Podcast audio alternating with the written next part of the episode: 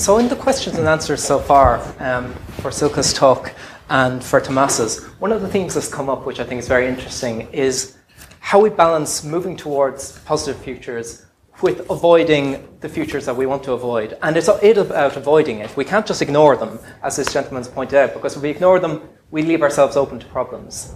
And that's what I'm going to talk about today. Is there a clicker? No. I'm sorry. How many of you know who this is? We've got one person. That's great. That's more than I was expecting. Stanislav Petrov saved the world. He was on duty for the Soviet Union in a particularly tense period of um, US Soviet relations in 1983 when the Soviet radar system picked up an incoming US missile launch, then a second, then a third, a fourth, and a fifth. He kept calm, didn't panic, and radioed in a false alarm, based purely on his conviction that the US wouldn't start a global war with just five missiles. It was a, gr- a glitch, and he was congratulated. Then he was interrogated for a long time and reprimanded and left the army in disgrace three months later. How about these guys? The Cuban Missile Crisis is well known, but we've had many other near brushes with nuclear war because of faulty computer chips, weather rockets, and even these guys flocks of geese. We've avoided nuclear war because of luck and because of invisible heroes like Petrov. But we can't afford to keep relying on luck all the way along. My name's Seán Ó hÉigeartaigh. I help run research programs, interdisciplinary research programs across Oxford and Cambridge, looking at the impacts of emerging and future technologies.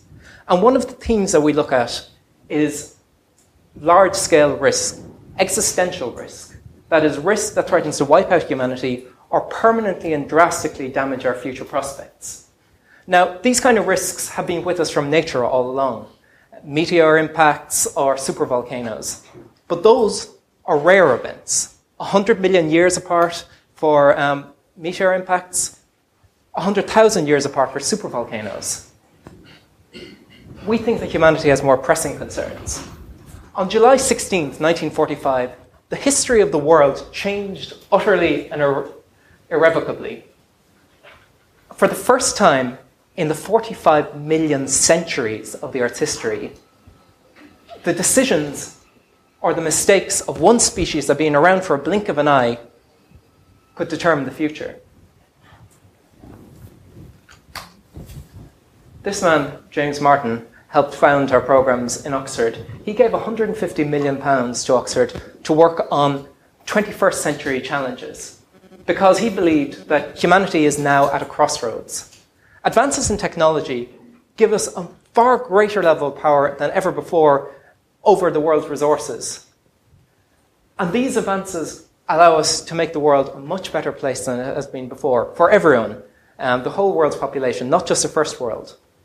But the same level of power means that there is a level of risk involved that is completely new, unprecedented, and that we've had very little time to adapt to and to come up with new ways of combating. And it's something that we need to understand better. The fate of countless generations ahead of us may depend on how we handle this period of history, these next 50, 100 years, when this level of power is completely new to us. So, what kind of technologies are we talking about? Well, we've talked about nuclear weapons. Another area is engineered biology, systems biology, um, or synthetic biology, I should say, and other biotechnologies. In particular, the kind of technology that makes it a little bit too easy for small groups to engineer a new pandemic that could threaten the world's population. Another area is artificial intelligence. Perhaps not the way Hollywood paints it, but we've been talking to experts in this field, and they think that we should be a lot more careful than we currently are about how we develop this technology. Other areas of concern geoengineering. This is deliberate interventions by humans to mod- uh, modify the Earth's climate. Uh, also, molecular manufacturing, as yet theoretical advances that lie in the future. And as well as that, there are a lot of other areas. I can't talk them about them all today. And there are the unknowns. Technologies that are going to change the world as utterly as the internet has in the last 50 years, or like global nuclear, uh, nuclear weapons did. but that we can't see from where we stand here in history. So, what are the features of these, this new challenge? First of all, these risks, they'll be new. We won't have, um, they'll be new and um, they, won't, they won't be rare. We won't have centuries to study them. We may not even have decades. We will have years, perhaps, if we're smart and we're forward looking, and if you people in the room are doing your jobs. They won't be rare. We've come closer to wiping ourselves out in the last 50 years than we have in the 50,000 years before that. Bear that in mind. They will be varied. They will come from different sciences and different industries. They will have different features, and they will need different uh, approaches to manage them. They could be due to deliberate actions, such as war or terror, or due to uh, error, such as the accidental release of an engineered microorganism, or um, the accidental release of an artificial intelligence, or they could be the result of unintended consequences. Developments that seem safe in themselves, but have unanticipated consequences, such as we're seeing with climate change. They will be very difficult to regulate. I'll come back to this with an example. And then speed is crucial. The developments we're looking at may be faster progress may go faster than anything we've experienced in the past. And we need to be prepared for that. It needs a new approach. And this new approach, it needs people like you in the room today. It needs futurists, it needs horizon scanners, it needs interdisciplinary researchers bringing together a lot of different ideas and a lot of different insights if we're to stand a chance of creating the future that we want.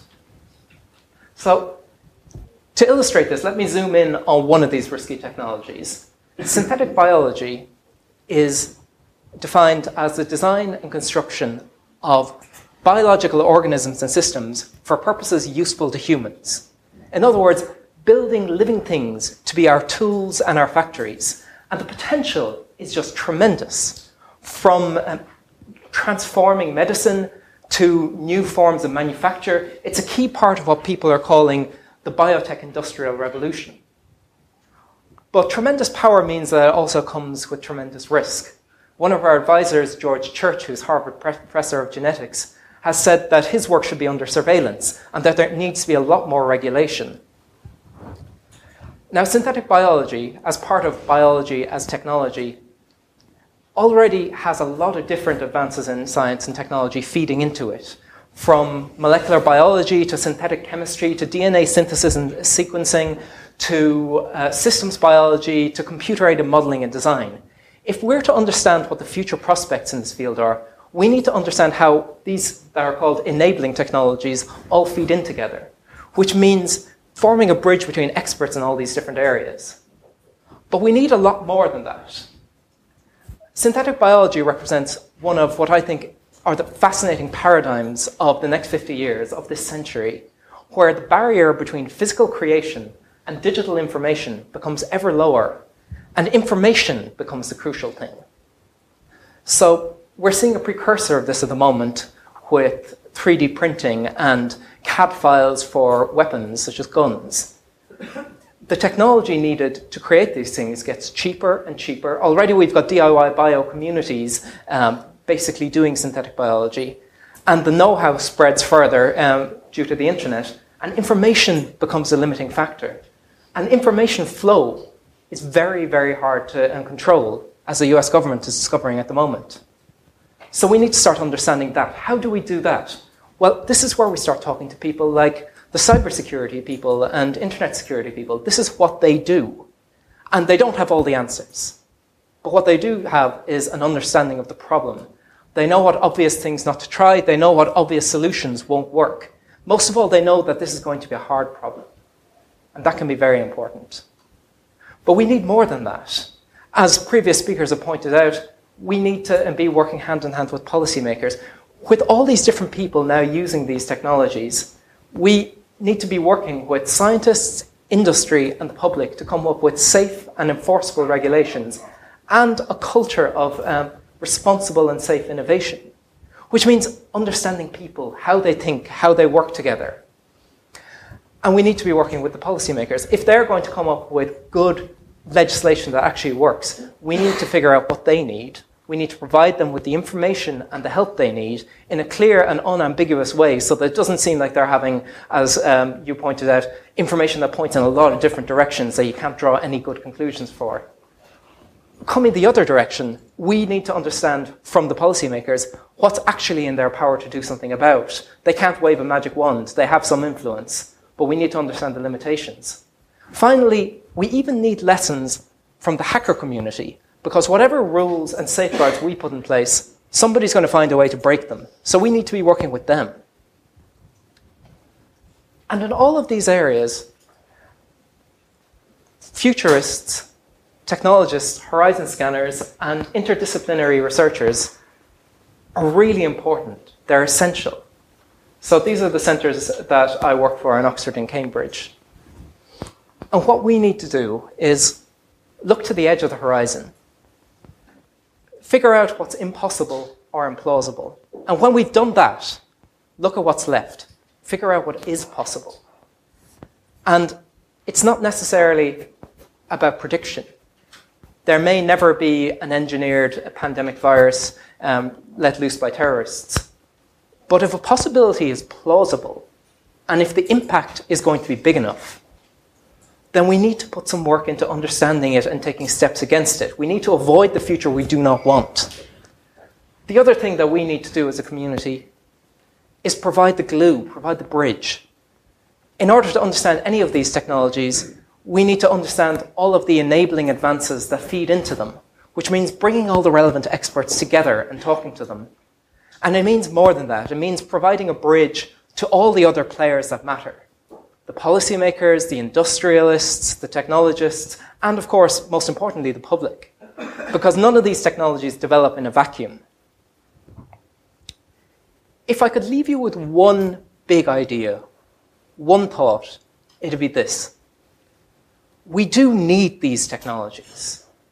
Advances in biotechnology, artificial intelligence, molecular manufacturing, green energy production, and many others these are the things that we need to make the world a better place for everyone. But only if we can develop them safely, responsibly, and fairly. But we, we muddled as a species through the challenge of nuclear weapons. Because of luck, and because of people nobody in this room has heard of, like Petrov, we can't keep relying on luck. We need a better approach. And we need people like all of you today. Existential risk from technology may well be the defining feature, the defining challenge of the 21st century, and the stakes couldn't be higher. But with people like you and other people around the world bringing new insights, new ideas, and new approaches together, I think there's every reason to be optimistic. Thank you.